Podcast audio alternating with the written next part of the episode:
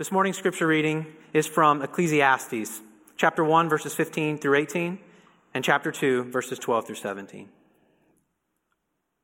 What is crooked cannot be made straight, and what is lacking cannot be counted. I said in my heart, I've acquired great wisdom, surpassing all who were over Jerusalem before me. And my heart has had great experience of wisdom and knowledge. And I applied my heart to know wisdom and to know madness and folly. I perceived that this also is but a striving after wind. For in much wisdom is much vexation, and he who increases knowledge increases sorrow. So I turned to consider wisdom and madness and folly. For what can the man do who comes after the king? Only what has already been done. Then I saw that there is more gain in wisdom than in folly, as there is more gain in light than in darkness. The wise person has his eyes in his head, but the fool walks in darkness. And yet I perceived that the same event happens to them all. Then I said in my heart, What happens to the fool will happen to me also. Why then have I been so very wise? And I said in my heart that this also is vanity. For of the wise, as of the fool, there is no enduring remembrance, seeing that in the days to come all will have been long forgotten. How the wise dies just like the fool. So I hated life, because what is done under the sun was grievous to me, for all is vanity and a striving after the wind. This is God's word. You may be seated.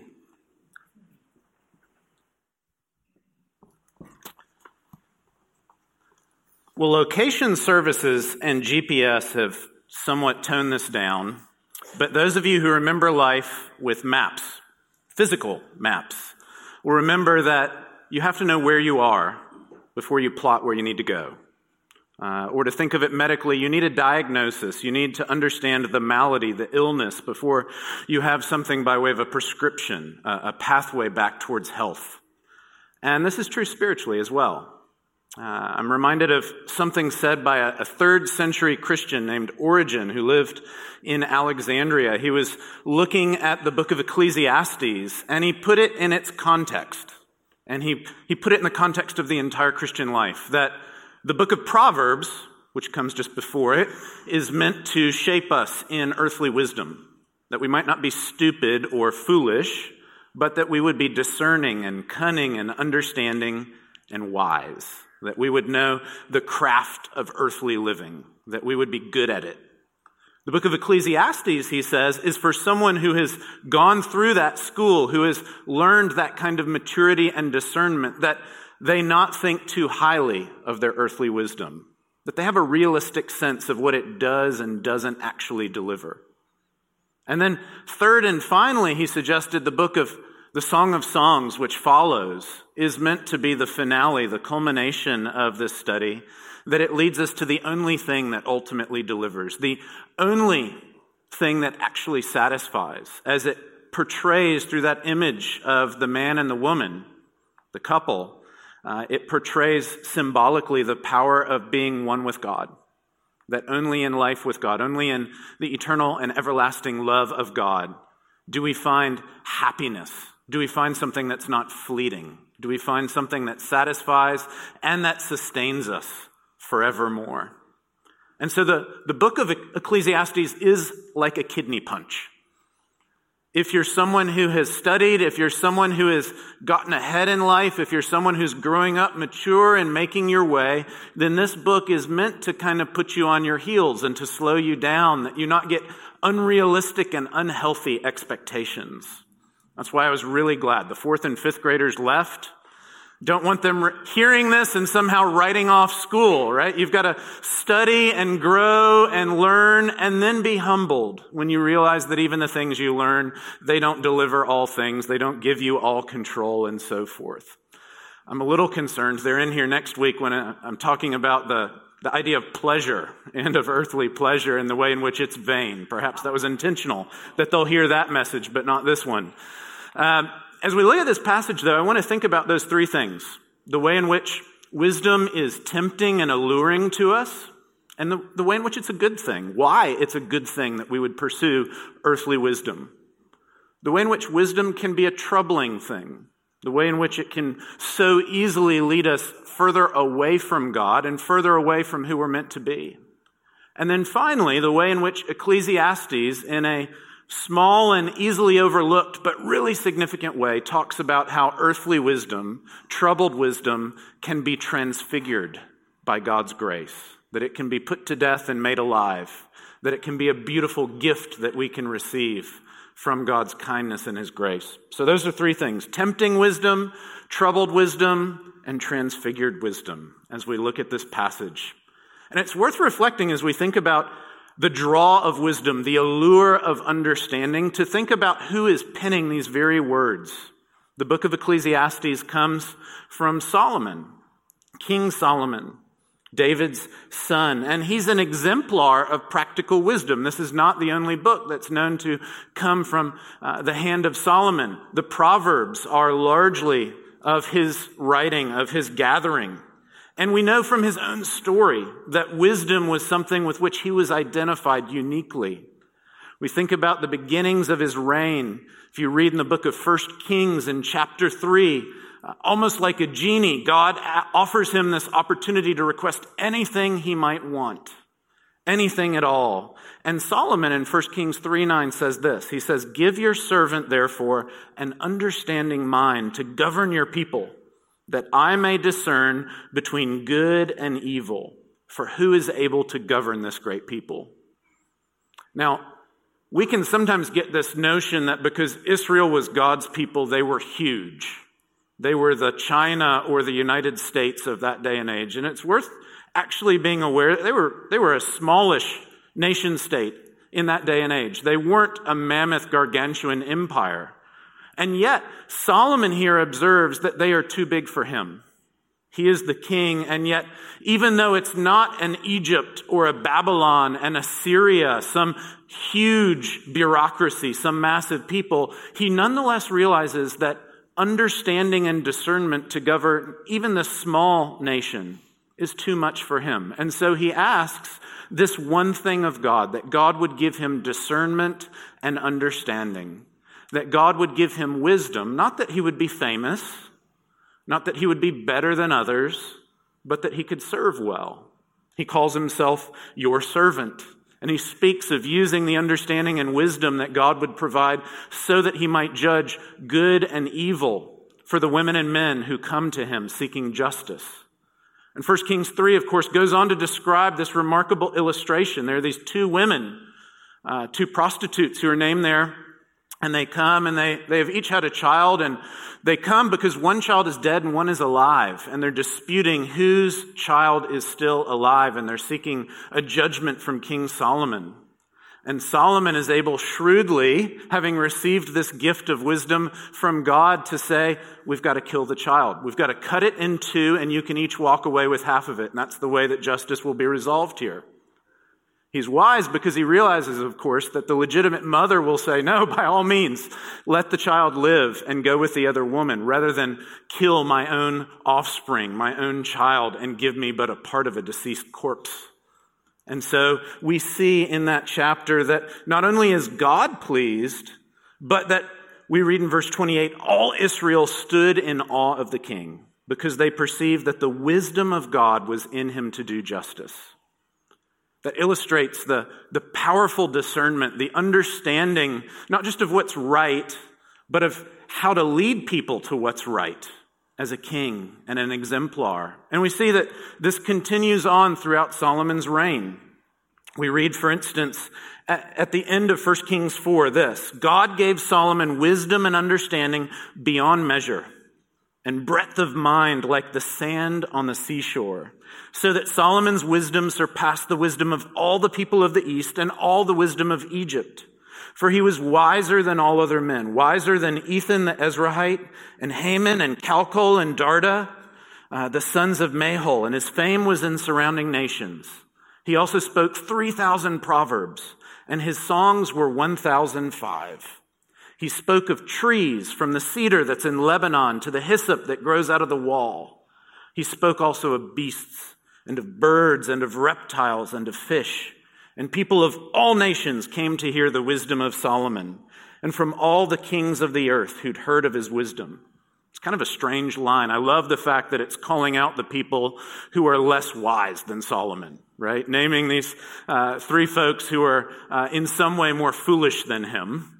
Uh, and that may sound strange, but it's naming folks who were known as great intellects and putting them in their place.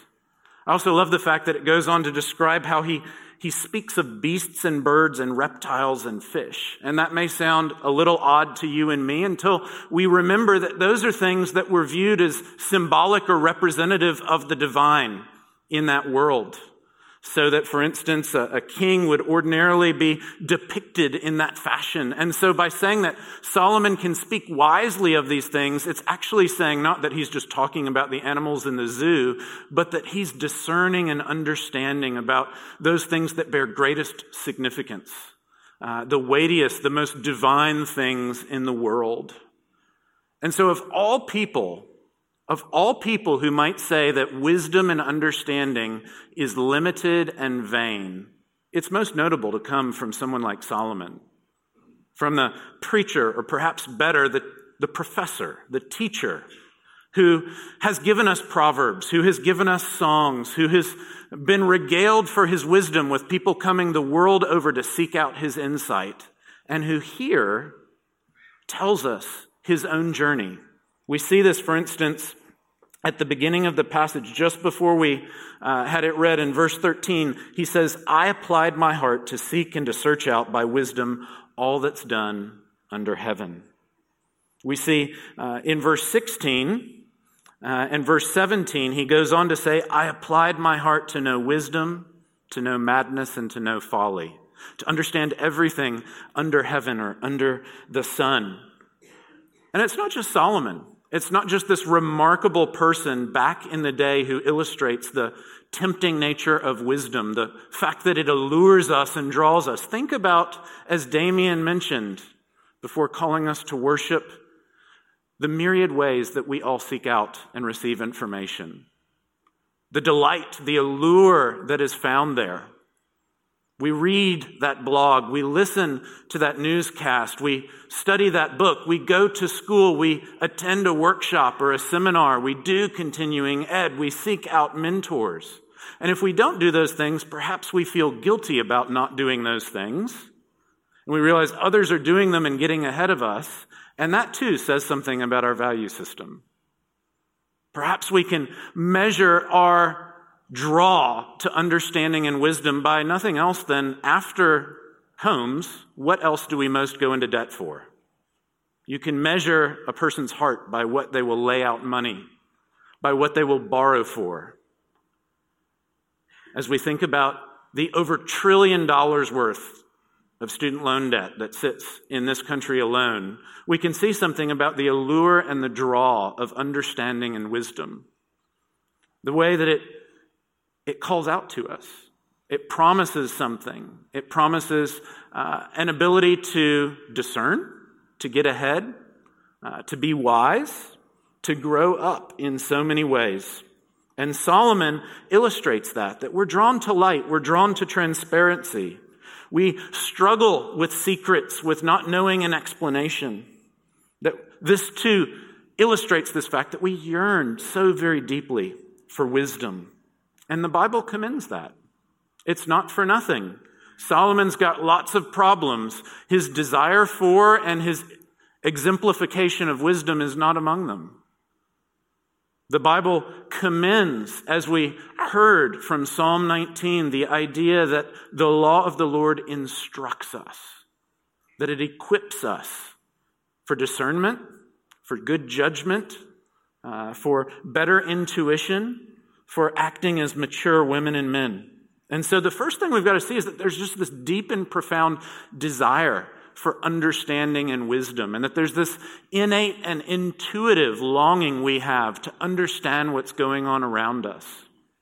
That's why the passage that we read began with this idea that what's crooked can't be made straight, what's lacking can't be counted.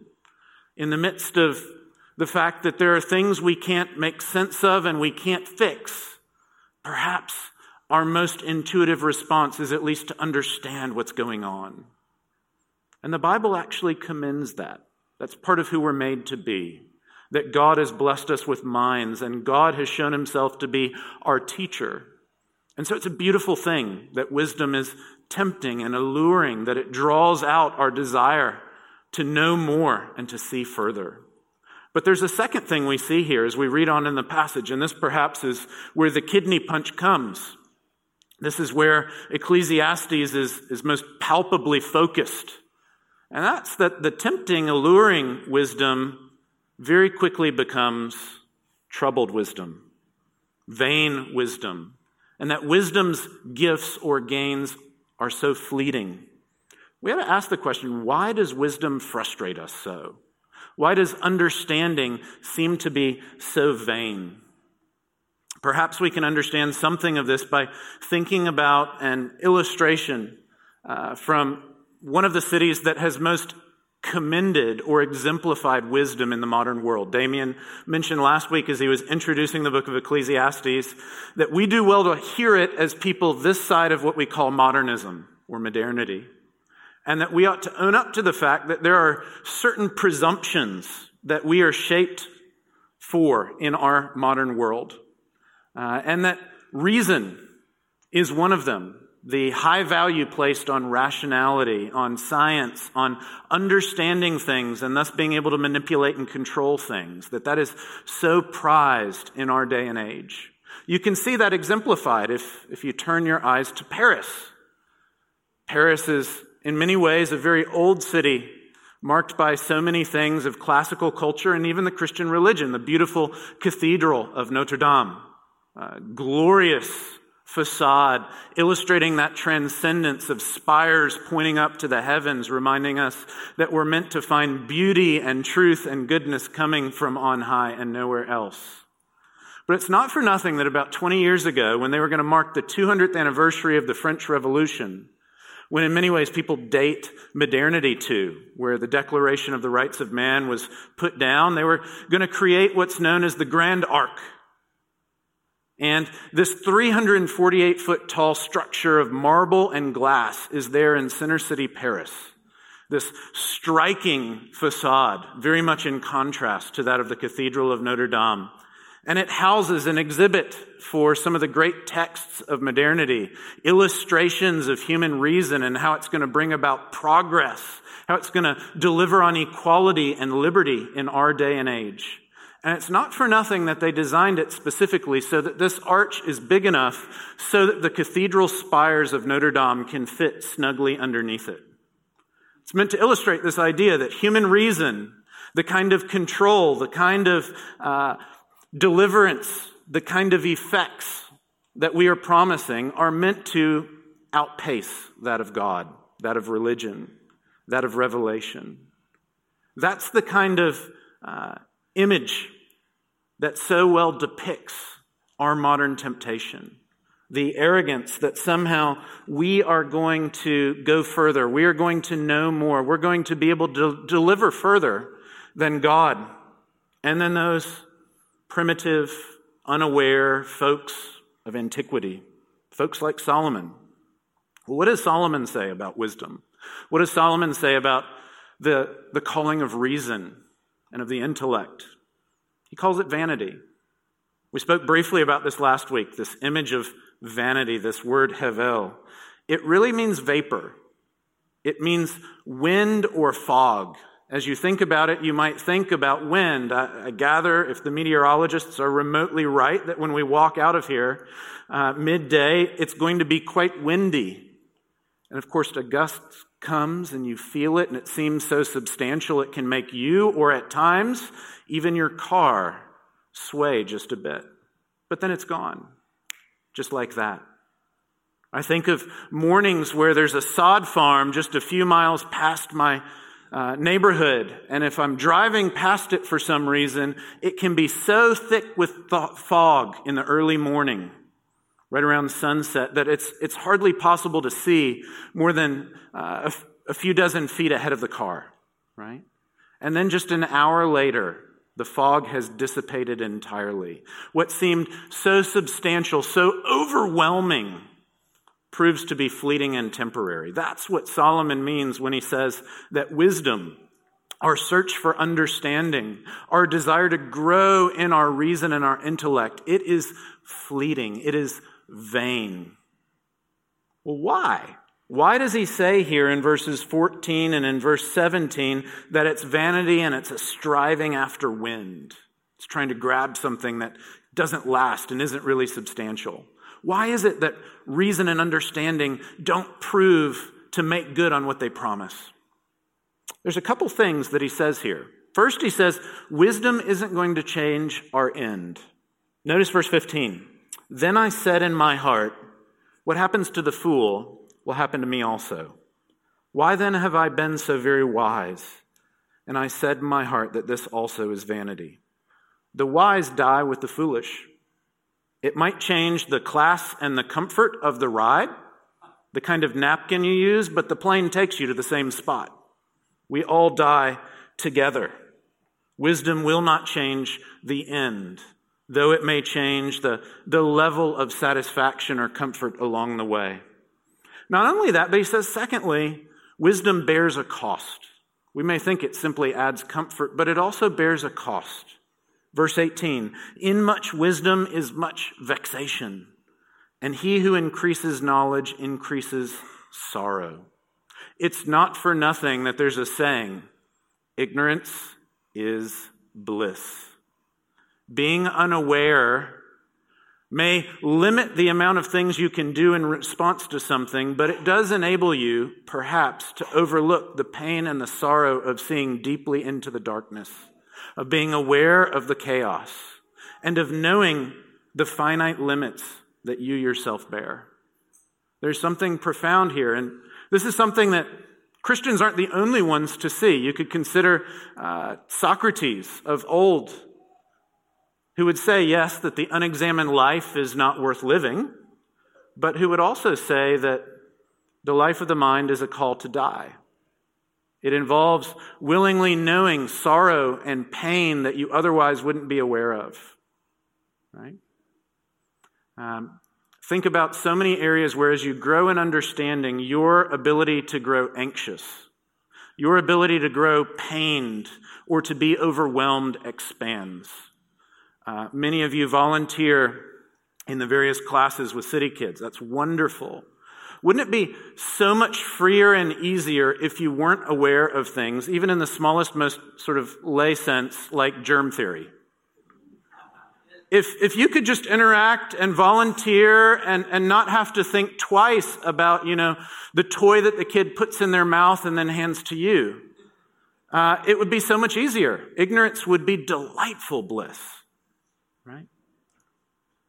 That's perhaps a little superficial Imagine considering a little more deeply the, the family history that has marked and in many ways shapes the kind of pains and difficulties that you experience and how they're not just ephemeral or superficial, but they run deep in terms of character and personality and family systems. That can bring deep sorrow. Not just that there are superficial hurts that others inflict on you, but that they run so deep that they are sometimes seemingly overwhelming, the kind of things that you can't just fix in a week's time. Increasing knowledge increases sorrow. As we study the way in which human society works out, the way in which different peoples interact, it brings deep sorrow to see the systemic sorts of ways in which we are selfish, the ways in which we harm others for the benefit of ourselves. As we think about our bodies, the way in which we're not just frail, but we're breaking down. We're experiencing that kind of entropy within, uh, that we are dying. And as we grow in our understanding of that, I mean, what person got off WebMD and felt lighter about themselves? Right? Increasing knowledge, whether real or sort of ephemeral, increases sorrow. And so there is a cost to growing in wisdom. It, it causes us to bear something. And it can so easily lead us to that kind of arrogance that we can control, we can manipulate things. Perhaps this is nowhere caught more powerfully than in absurdist literature or sci fi uh, kind of movies of late. Isn't it interesting that about the only movie apparently that gets made these days is the superhero movie? I'm not exactly a connoisseur of it, but I'm struck by the reality that seemingly the story demands that the problems of the day can't be solved by an ordinary person. You can't fix it. The problems are more than simply mundane, they're deeper, and they demand someone who is funky or odd or different or transcendent. Something like that has to intervene if life is going to be provided, if death is going to be staved off. Doesn't that say something profound about our understanding, about how we can't just manipulate our circumstances? We can't just control our existence, much as we might believe it. Wisdom is troubled because at the end of the day, it doesn't remove our deepest opponent, death. Even Solomon, even Professor King Solomon knew that. But there is a third thing. It's not in our passage, but we read it last week, and I want to read it to you from the end of the book of Ecclesiastes. There's hope. There's hope for wisdom.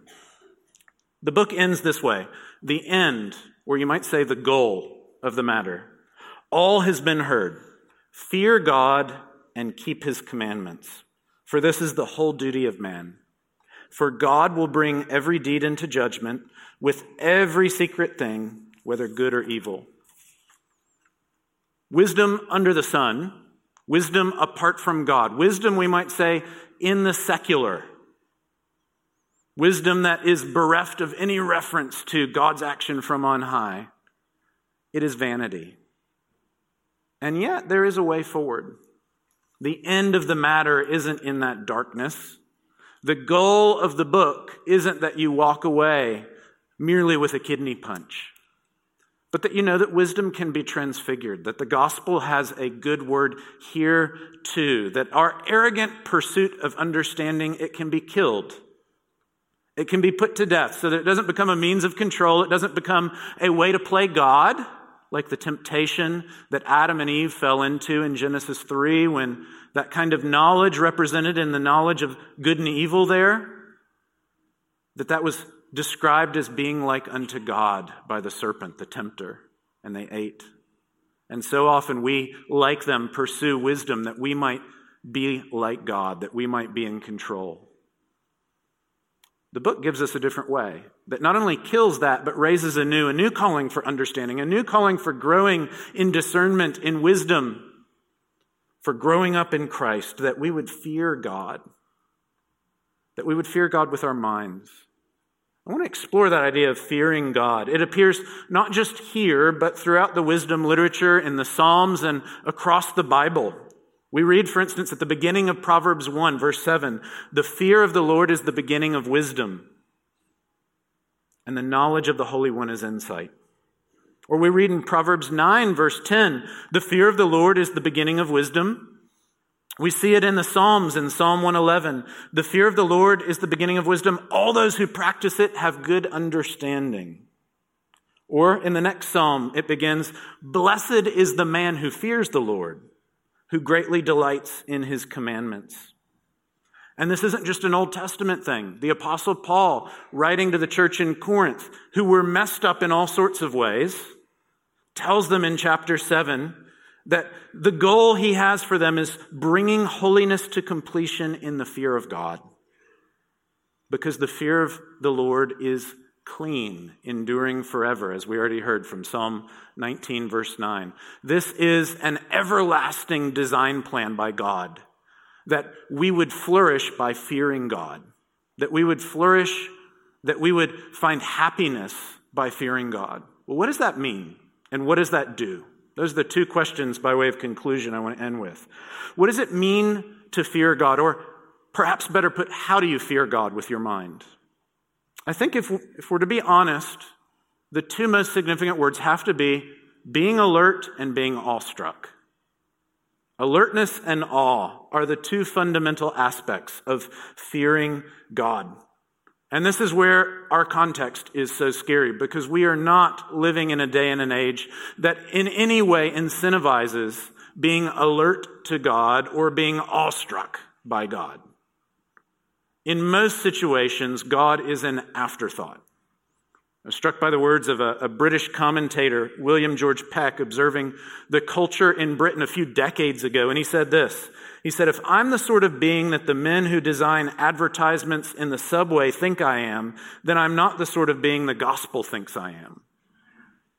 I mean, how much more would we say that's the case today, where you're reduced to your body, you're reduced to your bank account, you're reduced to the group of people who do or don't hang out with you on weekends? We are reduced to material beings. We live in a, a day and an age that celebrates that and commends that and inundates us with that. And God is at best an afterthought. At worst, though, when God is commended by our culture, He's commended in so many ways for delivering those things. Think of the remarkable allure of the prosperity gospel. God is good because our culture values money, and God will get you money. God is good because our culture values health and fitness and strength and vitality, and God will bring you that. God becomes Santa Claus. God becomes instrumental. God becomes someone who gets you something that's more substantial than God. At best, he's a really good servant.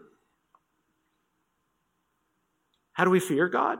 Against those things, we grow in being alert to and awestruck, not by what God can get us that we already wanted not ways in which God provides what our culture already celebrates, but that we are alert to and awestruck by who God is, by God's presence in our midst, by the fact that He is more present than we are alert to, and that He's more good than we have a heart to take in. This is how Eric Mascall can speak of what he calls the transfiguration of the secular, of the earthly, that we can start to see God present and good and generous in every situation. As John Calvin would put it, that Holy Scripture, the law of the Lord of which we were called to worship with this morning, that that law of the Lord, Holy Scripture, serves like a set of lenses through which you view all things. That it alerts us to the palpable presence of God in the everyday. The sacrament that we'll partake of will remind us of that as well that God's grace is more present, even through very frugal, very simple, very ordinary means, that we are to be alert to that and awestruck by that. And what comes from this? What, what are the gifts of fearing God? Two things. And I mention these both to those of you who are Christians and to those of you who are here and who are perhaps unsure of this whole Christian thing. Two different things that fearing God with our minds instills in us.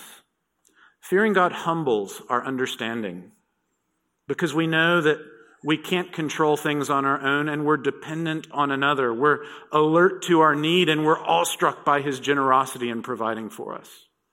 And so it, it really instills a sense of intellectual humility, an awareness that we can't control. We, we don't have a God's eye view that we are feeble and finite and frail, and we do fall and stumble, and we need correction.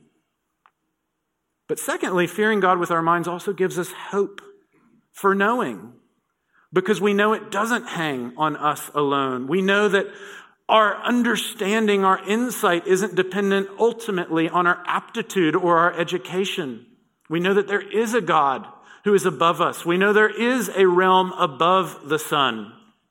And we do know that we can have hope that He will speak, that we can have confidence that He has come near, that we can have boldness because He has come and dwells within us. We live in a day and an age that careens between arrogance and despair. And it's easy to speak of culture being that way. I bear an existence, and my hunch is a few of you do too where we careen between the temptation of being intellectually arrogant and being intellectually despairing, thinking, if they just did it the way I wanted, if they just saw what I see, if they just put together the way I do, it would all be right. That kind of absurdist arrogance and sense of control. And then on the other hand, sometimes in the same day, meeting, or night, I don't understand anything. I'm completely overwhelmed. There is no logic or order to this situation. There, there's no path forward. Utter nihilism, despair, and overwhelmedness. And the gospel answers both of these. And so, those of us who are Christians, as we find ourselves being drawn into that kind of pride or into that kind of despair, the fear of a God who's always there, who's always more beautiful, and who's worthy of being feared, of being one who draws us not just to be aware of him, but awestruck by him, that humbles us, that gives us confidence. And those of you who are wondering about this Christian thing, that yearning you have as you encounter talking heads, perhaps as you even see religious people who seem so prideful like they've got it all together it's worth knowing that that's not the way of Jesus, and that's not the way humans are meant to live. And that the grace of the gospel actually provides a humble, a finite, a, a human way of living that is dependent in faith on God, that fears God, that takes Him seriously and ourselves a bit more lightly.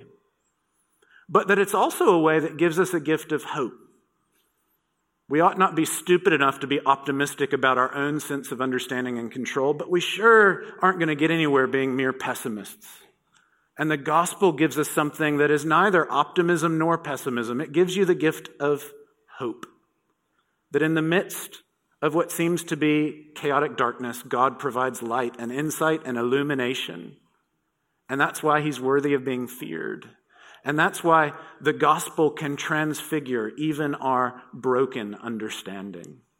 Let's pray and ask that God would make that very real and beautiful to each of us. Lord, we thank you for your word.